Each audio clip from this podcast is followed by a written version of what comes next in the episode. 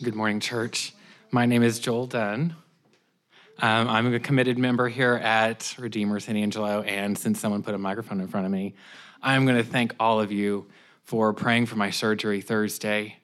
Um, they found far less arthritis than they thought and didn't even have to touch the bicep tendon. They thought they were going to have to stitch it.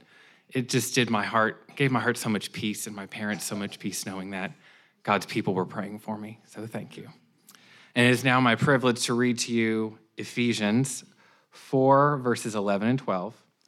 And he gave the apostles, the prophets, the evangelists, the shepherds, and teachers to equip the saints for the work of ministry, for the building up of the body of Christ. This is the word of the Lord. All right. Well, uh, as the band exits the stage, I'll introduce our guest preacher this morning. This is J.R. Cochran. He is uh, the pastor of equipping at the Well in Abilene. You've probably heard us talk a little bit about the well. This is where um, Kendall and I came from, and Kelsey. They sent us here to San Angelo to plant Redeemer San Angelo. And so, um, JR, for gosh, almost seven years, was my pastor. Like, not just the guy, I told you. you guys know this already. I was telling him how last week it was an emotional morning and I was crying and I opened my eyes and somebody had put a water bottle down here. Was that my wife? Thank you. I didn't see my eyes were closed. Um, and so I was telling him it's probably going to get emotional. I need to bring a water, and I left it down there. But um, he, he wasn't just the guy with the title pastor at the church I went to. He actually pastored me, and it led to getting into a residency, being really confused. As many of you who were here last week know, uh, you heard the story about just how back and forth we were. We were so unsure. And he was so patient with me through that and helping me discover and understand, um, how, teaching me how to pray through that. And so, JR, to say the least, was pretty instrumental in not only my development, but in us getting here. Um, and so, once the Lord revealed to us that we'd be coming to San Angelo, um, JR was, was gracious and, and led me well. Uh, and with the, the other elders, at the well um, eventually sent us out. And so we're grateful that he'd come and preach. Um, and so I'll, I'll let him take his sermon now. Thank you for coming. Thanks, brother.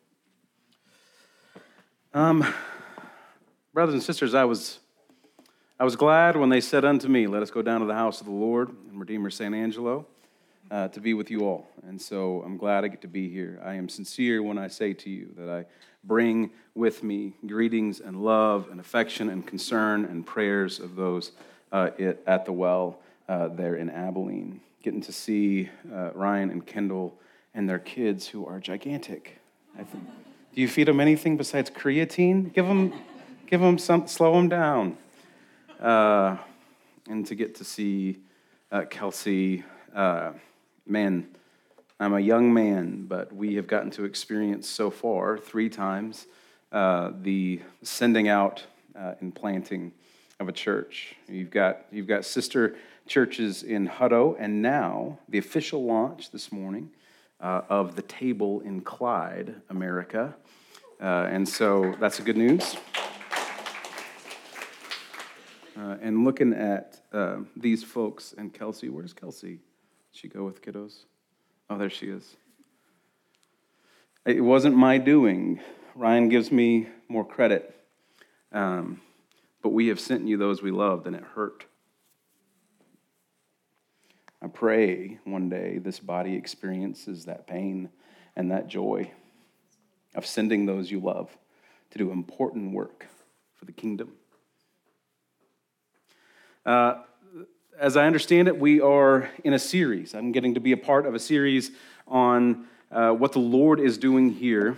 Um, Jesus building his church here at Redeemer San Angelo uh, for 2023. So we're getting a little uh, peek behind what uh, the Lord has laid on the hearts of your leaders and how He intends to go about His work uh, in this next year as best as faithful prayers and faithful planning uh, can perceive. And so we're getting uh, to look behind the curtain a little bit. It's, it's the old phrase of kind of seeing how the sausage is made. And so I thought this morning it would be appropriate for me to talk a little bit about, to, to share a story about sausage being made. I think probably, uh, you know, I've said this one in a sermon before, so uh, Ryan and Kelsey and Kendall may, uh, may uh, be familiar with this one. There was a, a, fa- a, a company, I think it was kind of a small family business up in Chicago, and they were famous for making smoked sausage, and it was a specific I mean, it was, it was unique. It was cured in a certain way. It had a specific mix of flavors, and it was enormously popular in that area and was growing and growing and growing. Um, and so they were uh, just like selling everything that they could churn out um, and they started to feel those growing pains. One of the growing pains was because of their manufacturing process. And so, in, in processing the meat and all the, the pieces, that, all the parts that go into making the sausage, right? They, in all of those different pieces of the different steps of the process, um, their building that they had used to start out with and, and where they kind of started to expand, they just had started to to take up little hodgepodge buildings throughout the course of their development as, as a small business. So it got to the point where they were having to use facility that they'd kind of combined and cobbled together that was not purpose built for what they were doing. And so they might mix up some ingredients over in this space, and then the wheelbarrow guy would come in and take those ingredients over to uh, the smoke room. And uh, whenever he got over to the smoke room, the smoking would happen or the curing would happen, whatever the next step was in the process. And then they would take that over and, and take it to a place where it was going to hang and dry. Um, so the wheelbarrow guy would take it from the smoke room over to uh, the room where it, would, where it would dry and hang, and before it would be taken again by the wheelbarrow guy uh, over to uh, where they would package it and where it would eventually be uh, sent out, distributed. And so it's because they're kind of going from building to building, sometimes like in lower levels, like it's, it's an inconvenient process. It's not supposed uh, to go this way. And because they had such demand, they're starting to build up a little bit of cash in the bank. And so they decide, okay, we're going to build a, a purpose built facility for what we're going to do. And to be careful to make sure that they were still uh, putting out the same product, they finally they, they, they, they made sure that the recipe, that the ingredients, that the process, that the temperatures, that the times, that all those things were going to be uh, accurately preserved. And they did it. They get the building, you know, uh, built up. They start putting out product, and the feedback starts coming back from customers and even from themselves. They started to realize it's not the same. We can't figure it out, but it's not the same. And sales start slowing down. And um, they, they can't figure it out. They keep going through the process, trying to figure out what happened. What did we do? Because the ingredients are exactly the same. The, the recipe is just right. Our, our temperature, like a, uh, the smoker is doing exactly what it's supposed to do. And we're doing it for the exact same amount of time. And we're drying it, it just in the same way that we're supposed to be drying it. And for the same amount of time, putting it in the same packing materials, and it's not the same. It, it's good, but whatever the magic thing was that made it fly off the shelves is gone. So now they have sunk some investment, got some debt, built this thing out, and uh, they have the ability to churn out way more product, and sales are plummeting, and cash is uh, just flying out the doors.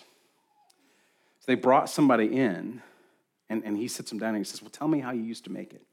And so they talk to him and they say, Well, you know, we do it over here, the exact same ingredients, the exact same recipes. And then the wheelbarrow guy takes it over here. And then we take it to the smoke room, and it's the exact same temperature and the exact same times. And then the wheelbarrow guy takes it over here. And as they tell that story, what they, what they realize is the only thing missing was the wheelbarrow guy. And, and eventually they realized, as they went back over to the property that they had been using, that it's not just that it was inconvenient, but it added time and changes that they hadn't been building into the process. So they had to walk from this area over here where they mixed the ingredients, and that area wasn't particularly well ventilated. And then they went through a little causeway that went outside that oftentimes changed the humidity and the temperature that they walked through as they made their way through. And then they would go over to the smoke room, and that area was pretty well ventilated. And so it stayed a certain temperature, and the same for the drying room and all these different things. And there were all these things that they didn't even realize were part of the process, but they were the magic. And so the wheelbarrow guy was, was, the, was the magic. Everything else had to be done right. It makes for good, but the magic came from the wheelbarrow guy. The reason I tell you that story is because I want to tell you this other story about what's happening in Ephesians, because what you do is important. What you say is important. And how you say it is where the magic is. What you do is important, but how you do it, that's where the magic is.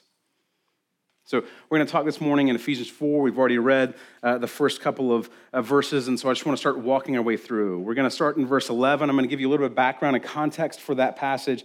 We're going to make our way eventually down through verse 16. So, my plan is to read a little bit and talk a little bit. I think that's uh, typically your process as well. So, let's start uh, in verse 11. Before we jump into that, there's a little background. As you probably know, Ephesians, where we're jumping in here, is chapter four of a six chapter letter from the Apostle Paul to the church there in Ephesus. Paul is, uh, is an, an, apostle, he's a church planter, and he helped to form this community. You can go find um, the story of their origins back in the book of Acts if you want to see where that comes from, but he knows the faces that he's writing to. So there's a lot of vested time and interest and love that he shares for these people whenever he sends this letter off. And you can feel that in certain places throughout the letter if you're aware of it. He starts out in chapter one by being grateful, by thanking God for the church in Ephesus and thanking God for his work. And then the first three chapters really are just him laying out what that work is in the gospel, the power of the gospel, and what it does. Specifically for our purposes, in chapter 2, he talks about the fact that at one point, the Gentiles who were in this congregation, those who were not Jews, at one point they were far off, far, that is, uh, from God and far from the people of God, that is, uh, the church uh, of, Jer- of Jerusalem, right? But because of what Christ has done, there's the, there was this dividing wall of hostility between Jews and Gentiles that has been broken down. And in his language, it's the breaking down of, of that wall accomplished only by Christ's life, death, and resurrection. It's that breaking down of hostility, that, that dividing wall that leads to what he says is, is two men becoming one. So now there is one body in place of where there were two men. My guess is that this congregation knows a bit about two bodies becoming one, the struggles, the difficulties that can come along with that, and how desperately we need Christ, we need his spirit to be able to do that difficult work of loving each other well um, after, after those two things have come together. So that's chapter two. Chapter three is a lot of, of Paul just marveling at, worshiping God for, and, and being humbled by how God has used him in the work of the gospel. And that leads us to chapters four through six. So the book is kind of broken in half. Chapters one through three are what is the gospel and what is the work of the gospel and how, how it powerfully transforms um, all that it touches. Chapters four through six show us what that looks like in the life of a believer. So, where we start here in chapter four is really at the beginning of him starting to lay out here's some implications there. The, in the first few verses before we get to 11 through 16, you're going to see that, that Paul believes that one of the primary, big, most powerful implications of the gospel taking root in the people of God is unity. In fact, if you look up at, we're, we're cheating a little bit. We're, we're, going up a little bit uh, earlier than, than our passage. But if you look at, at chapter 4, verse 1, it says, I, therefore, a prisoner for the Lord, urge you to walk in a manner worthy of the calling to which uh, you have been called. There are many places that, I've seen throughout Scripture where he says, I urge you to live in a manner worthy of the calling, or where he says, I urge you to live in a manner worthy of the gospel. And almost all the time, when he says that phrase, he's urging the church towards unity, toward fighting for unity, striving towards unity, even at great personal cost, sacrifice, striving for unity within the church. I cannot help but think that through the Spirit that Paul urges this body towards the same, even at great personal cost. So he, if you go down through the first 10 verses of chapter 4, you're going to see this, this push towards unity. Looking at verse 4, it says, There's one body, one spirit, as you recall, to one hope that belongs to your call. One Lord, one faith, one baptism, one God and Father of all, who is over all, through all, in all. You are all united into one thing. But then he's careful to say in verse 7 that unity is not uniformity. There is still diversity in this body to be celebrated. There's still diversity in this body to be celebrated. But what he does here is not call them back to diversity based on uh, their, uh, where they come from. He's not saying, remember, you're, you are Jews and Gentiles. He's not trying to reemphasize that separation that they once felt, once felt. Instead, he highlights the diversity of the gifts that God has given to his people. So he says in verse 7 But grace was given to each one of us according to the measure of Christ's gift. Grace, a gift given to each of God's people. It's something that's, that's a treasure that is given to each of us, unique in, uh, in how it's going to split up, how it's going to take shape, um, how it's going to even be embodied. You might have the same gift as someone else, but because of your experiences, your background, your passions, your, your, your life experience, all those kind of things, it's going to take shape, take root a little bit differently. And he says that these gifts are not just for you, but they are for the body. Your gifts are for the body, for a common purpose, a common unity, a common bond. We're going to talk specifically about the gifts given uh, to your pastors and leaders here in just a second, but I want to t- stop for just a bit to say you have been given a gift. It is, it's not something where God wanted you to just take it, right, and then just go say, man, I just want to look at this shiny thing, right? It's not a, a Gollum in the ring of power kind of situation where you just go to the cave and you sit and you look at your precious, right?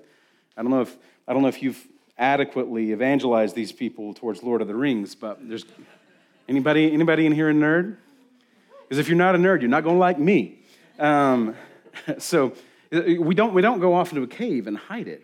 That has been given to you. It's like it's like if you went to war and someone issued you a tank and you went to try to sell it to see what you could get uh, for an A1 Abrams battle tank on the black market, right? You go to jail for that for a long time, right? And, so it's not given for your sake, it is given for the sake of this common purpose of the church. So if you're not using your gift, here's, here's me saying it as plainly as I can. If you're not using your gift for the encouragement, for the building up, for the benefit of this body, specifically to seek the unity of this body for God's purposes, it's not, it's not that you're just failing to reach your potential, which is how an American or a Western might say it. If you're not using your gift for this body, you're stealing from the people sitting next to you. It's not for you. God gave it to you to steward. It's not for you, it's for them. You're stealing from them. Can I say that more directly? If you don't like me being a nerd or being direct, I mean, we cannot get along, right? So there are these gifts, and it's a diversity of gifts. There's a celebration of that as we come together, as we are unified by those things. And then in verse 11, that's where we get into some gifts that have also been given to the body. Verse 11, and he gave the apostles, prophets, evangelists, shepherds, and teachers. These are all people specifically um, who are in charge of doing lots of things in terms of leadership. But one thing they all have in common is that they're speaking, teaching, uh, that they're doing ministry of the word, we might say. And so we, we can see that there's a commonality of teaching gifts. He gave the apostles, prophets, evangelists, and shepherds and teachers uh, to equip the saints for the work of ministry, for building up the body of Christ. So that's 11 and 12. So there are some specific teaching gifts given to leaders, whether they are paid vocational pastors or ministers or teachers here, but also just those who are given to the church for the sake of teaching. So if you have classes here where some of you are teaching, whether you are paid or not, uh, you are given uh, these gifts to be able to teach for the benefit of the body. If you are an elder, which I know you're going to talk a little bit about next week, uh, one of the requirements of an elder is that they be able to teach. Uh, and so, uh, teaching is a gift uh, given to these folks to be able to share for the body. But again, I would highlight the fact that these are not just gifts given to them, but it says, and he gave the, these people, gave these apostles, pastors, teachers, shepherds, right, to equip the saints so it's not just that these people, these pastors and teachers, have been given gifts. It's not just, Brian, that you have gifts. He gave you to these people. Says that. He says he gave shepherds and teachers to the saints, which means, Ryan, you don't just have gifts, you are a gift. He doesn't just have gifts for this people, he is a gift to this people. And that carries with it some weighty burden. James chapter 3 says, Not many of you should presume to be teachers, because teachers will be judged more strictly. And who can control their tongue? It's like, it's like a little fire sitting in your very mouth. Sitting in the midst of a parched land, it sets wildfires before you know it. Right? So, not many of you should presume to teach. There is significant weight, both the pressure that a congregation puts on them and the expectation, the burden, the judgment that Christ puts on them as teachers and leaders of the church, which is why, whenever Paul speaks to Timothy, uh, someone that he's mentoring there in 1 Timothy chapter 5, he says, Elders are worthy of double honor, especially those who practice in preaching and teaching. So let me be direct with you again, brothers and sisters. And I do the same because I'm not the primary teacher or preacher um, at our church. My favorite preacher at our church is Austin Lawrence. And so I'm called to do the same sort of submission and honoring that 1 Timothy calls me to there. So my question for you is do you treat your pastors, your teachers as gifts? Not people who have gifts for you, for your benefit, for your consumptions, but as gifts from Christ to you for the sake of his church. Do we honor them in the way that Scripture calls us to? Because it unequivocally does. Right? But it's not that they sit in places of honor, like the, like the shepherds, like the leaders of Israel of old, who just take from their flock that honor and soak it up and get fat off of it, right? Christ wouldn't allow that to be the case, like some situation where somebody gets honor, gets, gets respect, is treated with care, is treated with gratitude as though they are a gift, and then they just get to sit and absorb it and consume off of it. He wouldn't allow for that. That's what we see in Ezekiel, where, where God con, like condemns those Israel, those the leaders of Israel for doing that very thing, for taking the fat and the wool from the sheep and not caring for them and not protecting them. But he has called them to equip the body for some specific things. It says, verse 12, to equip the saints for the work of ministry, for building up the body of Christ. So there's work to be done in building and equipping for the work of ministry and for the building up of the body of Christ.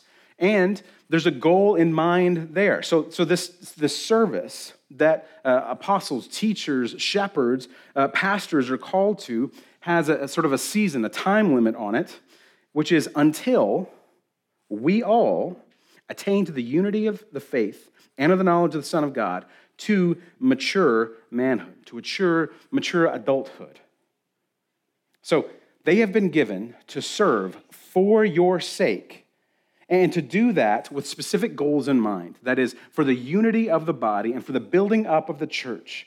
And they're going to keep doing that. They're going to keep being called to that. There's going to continue to be people who are given to the church to do that work until we have all achieved maturity, we've all achieved that unity, uh, we've, we've all arrived at the point where that equipping is no longer necessary. There's a couple of ways that you see the word equip used in the New Testament. Uh, one is to fix broken things, and another is to complete in areas that are lacking. And so, what Paul is saying, what the Spirit is saying through the words of Paul and in inspired scripture, is that among our body there are many gifts given to us, or many talented people given to us.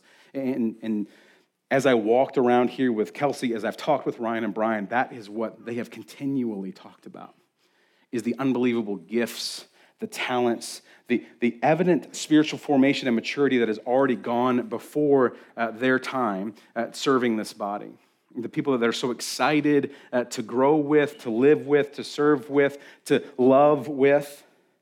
They've seen that this is the case, but even in the midst of those unbelievable gifts, so many signs of encouragement, so many of these kinds of things, even in that, there continues to be, how could we deny it? Things that are lacking broken things that ought to be fixed. And Christ, through his Spirit, uses the leaders that he places in a church to try, broken and flawed and, and, and uh, imperfect as they certainly are, to try to fix broken things, to try to speak into places, to complete what is lacking, knowing that they are instruments there, they are tools there. They cannot actually do that work in their own power, by their own gifts, but only through the work of the Spirit. So they're given for that sake until we have all achieved the point where we no longer have any lack and we are no longer broken. When is that? Return of Christ. Revelation 21. That's, that's when we get there. Okay? So we continue to need this thing. We continue to see our brokenness, and we continue to need to be built up towards unity with one another, towards maturity, right? Then he goes on to define what that mature adulthood, that mature manhood uh, means. It says, this mature manhood, what's the measure of that maturity? to the measure of the stature of the fullness of Christ. It's a high, high bar. We can't accomplish it on our own. Best teachers and preachers in the world wouldn't be able to help us accomplish it on our own. You can build a big church, you can build a popular church with good pastors and preachers and worship teams and great facilities and awesome programs and really cool graphic design. You cannot achieve the measure of the fullness of the stature of Christ outside the work of his Spirit and outside of him standing in our place. Amen. So, what we need is not just good teachers, not just encouragement for one another, not just our sharing our gifts, but we continue to desperately need to depend on the life, the death, the resurrection of Christ, our Savior. Otherwise, this should be wholly depressing. There isn't an ounce of hope in this except for the fact that Christ has done what we needed him to do and has sent his Spirit to empower his church, and he will come again. Christ has died, Christ has risen, Christ will come again. Mm.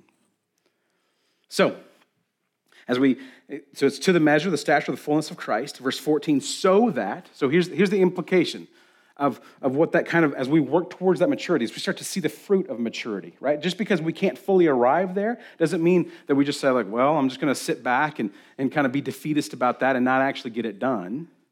But instead, we're, we're going to see some fruit of that. We're going to, to see the Lord be, be, show his faithfulness to us, to see some steps towards that. Many of you already see that in each other, in your spouse, in someone that you've seen unbelievable work of the Spirit in. You already see that there has been some work. So as we see that maturity, here's some things we start to see that we may no longer be children. He's talking about the immaturity of children, right? There's other places where the childlike, like, like in Matthew 18, the childlike faith is, is, uh, is admired. But here, we're talking about the immaturity of children. And it says, so we'll, we'll no longer see these things as we grow in maturity. We'll no longer be tossed to and fro by the waves, carried about by every wind of doctrine, by human cunning, by craftiness in deceitful schemes. So you no longer be children. Here's a couple examples of what it looks like to be immature, to be child in the manner that Paul is talking about. You're no longer tossed to and fro. You're no longer carried about by every wind of doctrine. The, the doctrine being the things that you live your life by, those foundational truths that shape what you believe is true around you and that you live by. You have a functional doctrine. All of you are functional theologians, whether you like that word or not you have some functional, foundational truths by which you live, right? Like a functional truth of you is that you believe gravity isn't just a theory, but that it works, right? Because I didn't see anybody walking in here grabbing hold of rails to keep yourself from floating off into space. Without thinking about it, you are functional physicists who believe in the theory of gravity. Same is true for theology. But what we see in, in, when we are immature in the areas, even if we grow in certain areas of maturity, what we see in those areas of immaturity in our own lives and the lives of body is this fickleness, this, this sense in which we are easily blown around. So let me ask you this. Are, are, whenever you think about your media consumption, the people that you let have your ear and shape you and form you, do you quickly get mad with them about the things that they're mad about? Are your passions, your convictions, uh, those things easily torn from wherever they used to be? And as soon as you see someone do a specific rant on a specific topic, you're just as mad as them, maybe more angry than them, because they got you riled up and pulled you in that direction. When, uh, when you see someone on cable news or you see some form of, uh, of social media sort of advocacy, uh, that's pushing towards one thing or another, are you easily pulled in that direction? And suddenly, the next conversations, after you do a deep dive on YouTube, after you spend too long on Instagram or TikTok in a specific kind of thread where that algorithm is just feeding you whatever you're going to keep clicking on, right? Whenever you do a couple of deep dives like that over the weekend, and, and, all of a sudden you realize your conversations are all wrapped up in the talking points that you heard from people who are famous. Either that's a, a, you know a celebrity news personality a celebrity pastor a celebrity influencer kind of person. Suddenly you're just mimicking the things they said.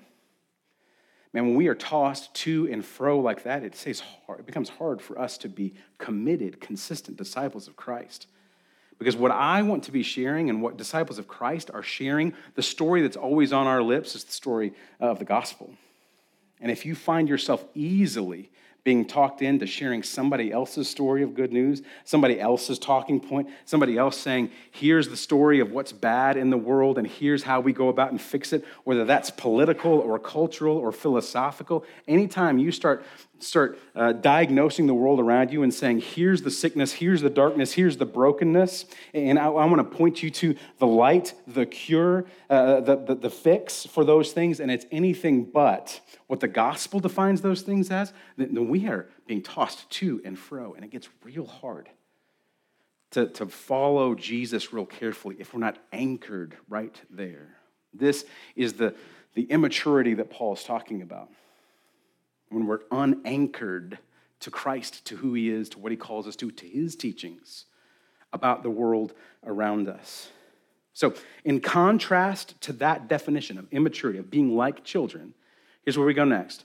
Uh, look at uh, verse 15. Rather, this is our indication uh, that, uh, that Scripture is wanting to give us some contrast here. Rather, rather than human cunning, rather than the, the, the whipping winds of, of, do, of false doctrine, rather than the craftiness and deceitful schemes. So, in contrast to that type of language, the people of God are called to speaking in what? Truth in love. Both of those things tied together. I'm sure you've heard that phrase before if you've been uh, in the church for a while. Rather, speaking the truth in love. That's in contrast to the wickedness that we saw in verse 14. Rather, speaking the truth in love we are to grow up in every way into Him who is the head, into Christ, from whom the whole body, joined and held together by every joint with which it is equipped, when each part is working properly, makes the body grow so that it builds itself up in love. I think this is the fourth time we've seen just in these first few verses of chapter 4 where love is talked about. The reason I bring that up is because equipping which is the big part of what we're talking about um, this week, that Jesus equips his church. And whenever you talk about that, often you're talking about like Christian education, Sunday school, Bible studies, uh, some sort of like discipleship program that you're going to walk through. Maybe you're digging into doctrine and hermeneutics and theology and those kinds of things. And a lot of times, whenever we start talking about that area, we're talking about information and knowledge? Because you and I are people who who live in a, in a very literate, very educated society. And so it's easy for us to believe if I got a problem, I just got to start thinking about it the right way. When I think about it the right way, then I will naturally start doing the right thing and then the problem is solved. That ain't going to work. It's, it makes sense to us, but it doesn't work. Let me tell you, I know that nachos and ice cream aren't that good for me. I know that in my head. I can talk to you about calories and macros and nutrients. I know that in my head. The reality is this. Right? Now, there, there's some good parts of this, right? You get me going at speed, I, I, there's significant momentum. Uh, but since I stopped playing football poorly a long time ago, that didn't come in handy that often, right? I know those things are bad for me. I know the science of it, but it doesn't change my life just because I know something in my brain. Love is talked about in here a lot because you don't just need good biblical knowledge, good doctrine, uh, the best possible teaching. You don't just need those things to fill up your brain. You also need to see this worked out into your hands.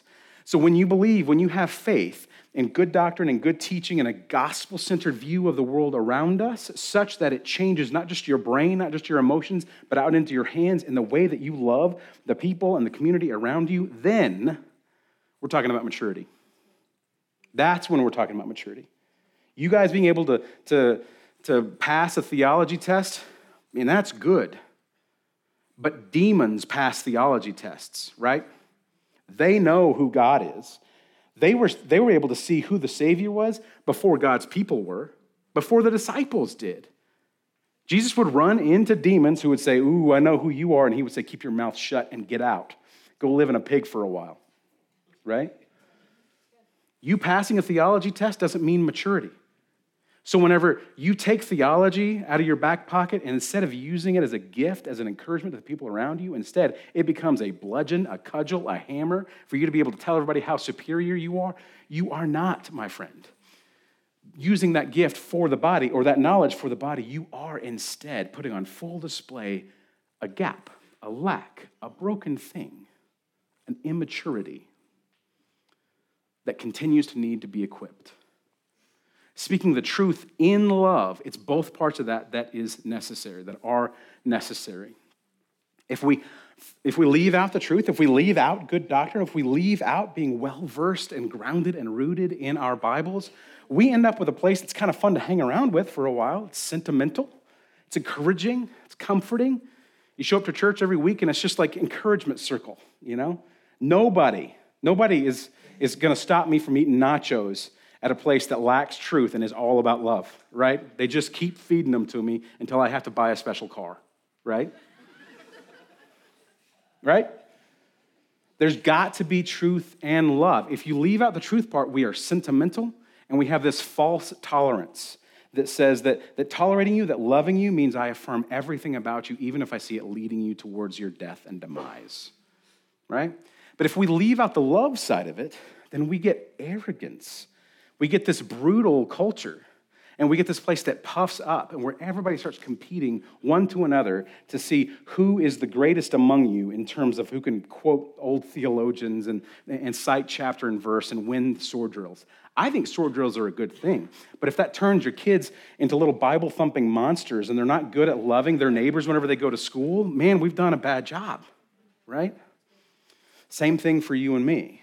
It's got to be both truth and love. It's that kind of maturity that brings things up. Here's, a, here's another way that I just want to look at this, these, this last uh, couple of sections here. Rather, speaking the truth in love, we are to grow up in every way, which feels overwhelming and daunting, every way into Him who is the head, into Christ, from whom the whole body, every bit of it. So He's the head, all of the rest of us are the body, the people of God are the body.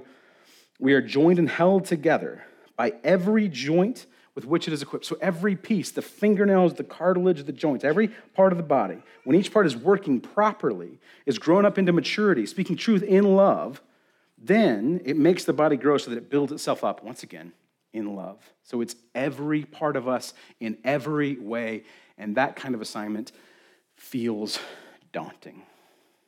Here's how we talk about it a little bit whenever we're talking about equipping at our church. When Jesus was asked, What's the greatest commandment? What's the most important thing for us in our life? He said, Love the Lord your God with everything you are. That certainly means your brain.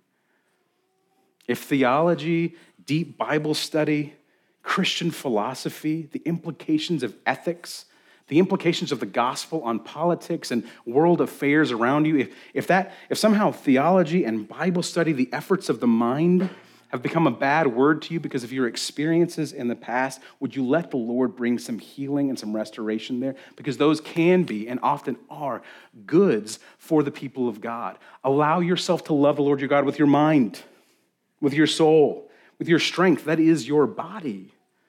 How you use your body in relationship with each other, how you use your body to serve one another, how you use your body to serve in your, in your marriage. You, you are. Um, there's, there's not many kids around here, but I'll, I'll say this carefully. You are created by God to have an, an intimate physical aspect of who you are. And that part of you should also be called to love God. Love God with everything that He has made for you your heart, your mind, your soul, your strength, every bit of you. And He says the second is like it love your neighbor as yourself. It's a good measure. It's a good start for as you start to say, like, wait, how do, how do we be built up? How do we grow in maturity? How do we speak truth and love in every way from every part of us? It's a good place to start with the Shema, or with what Jesus calls the greatest commandment to love Lord your God with every bit of who you are. Another way we talk about it is this the spiritual formation, growing in Christian maturity, is growing in our awareness of and our faithful response to the truths of God and the presence of His Spirit, and growing in awareness of and in response to the truths of God and the presence of His Spirit, living more and more each day with an integrity about your life that says, just as deeply and as, as naturally as I believe in the truth of gravity and the laws of gravity, I believe in the truths of God, and it shows in the way I live and love, knowing all the time that I am not alone, that I'm not trusting only in my own weakness, but that the Spirit of God is here, He's present, and He's empowering the work that we have been called to. It's not just what you know, it's how you talk about it. It's not just what you do, church. It's not just truth, it's also love. Got to remember the wheelbarrow guy, right? So here's my questions, some questions as I leave you with these things. Are you being tossed to and fro? Have you noticed in yourself there's certain patterns of media consumption. There are certain people, when you spend too much time around them, there, there are certain times uh, whenever you let yourself just binge on whatever it is. That can be food, but it can also be just ways of thinking, patterns of just sort of being cynical and bitter about the stuff around you, getting into these like sort of gossipy, like whirlwinds where, where all of you just make yourself feel better by tearing other people down around you, by listening to the people who make you feel the most, whether that's angry or affirmed or whatever. Are you being tossed to and fro? Are there people who have a hold on you and end up indirectly or directly making you preach their gospel of what is good and bad news rather than Christ's gospel of what is good and bad? Do you know, do you see the areas that need to be equipped? That is, those areas among this body that are preventing the building up of each other and the unity that needs to be present here. Do you see those areas? And do you submit to and desire and look forward joyfully and expectantly towards the Lord using the gifts here to be able to equip this body for the work that He has set out before you? Leaders of this church, potential elders, maybe one day uh, deacons, pastors, do you know that you have not just been given gifts, but you've been given for this people? You are here to serve them. That's what leadership looks like. You and I, brother, are not called to lord our authority over people as Gentiles do. But as the Son of Man came not to be served, but to serve, you are called, my brother, to pour your life out for these people in the same way we saw him pour out his life for all of us. Here in just a moment, we're going to get to go and celebrate that big, beautiful, world changing truth. As we continue in worship, there will be a slide that comes up on the screen, and there's two tables presented here. When you get to that table, you're going to find a small piece of bread. That bread symbolizing Christ's body broken and given for us. You're going to find a small cup. And in that cup is, is some juice which symbolizes Christ's blood being poured out as a sign of the new covenant for the forgiveness of sins that many might be saved. Every time we eat of this bread and drink of this cup, we celebrate the good news of Jesus Christ until he returns. Amen? So, as we prepare to continue in worship and to join at the table, brothers and sisters, would you pray with me? Heavenly Father, we're grateful today for who you are, for what you've done, for the good work that you've done here among these people at Redeemer San Angelo. Lord, um, we ask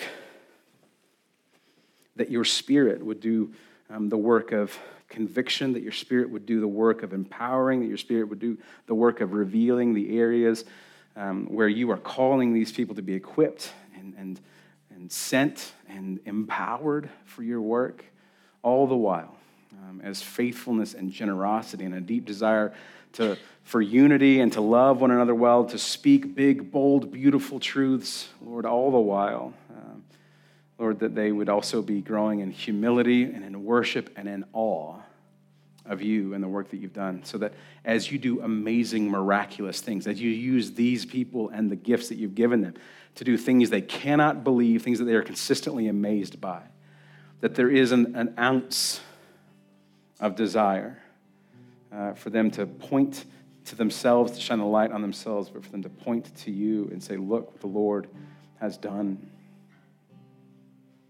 I want to pray that this would be a place where your work is evident and on display and compelling and, and inexplicable to the wise and the strong in the community around them, that you would use these people these broken ones, foolish ones like me, that you would use this people to make your name great.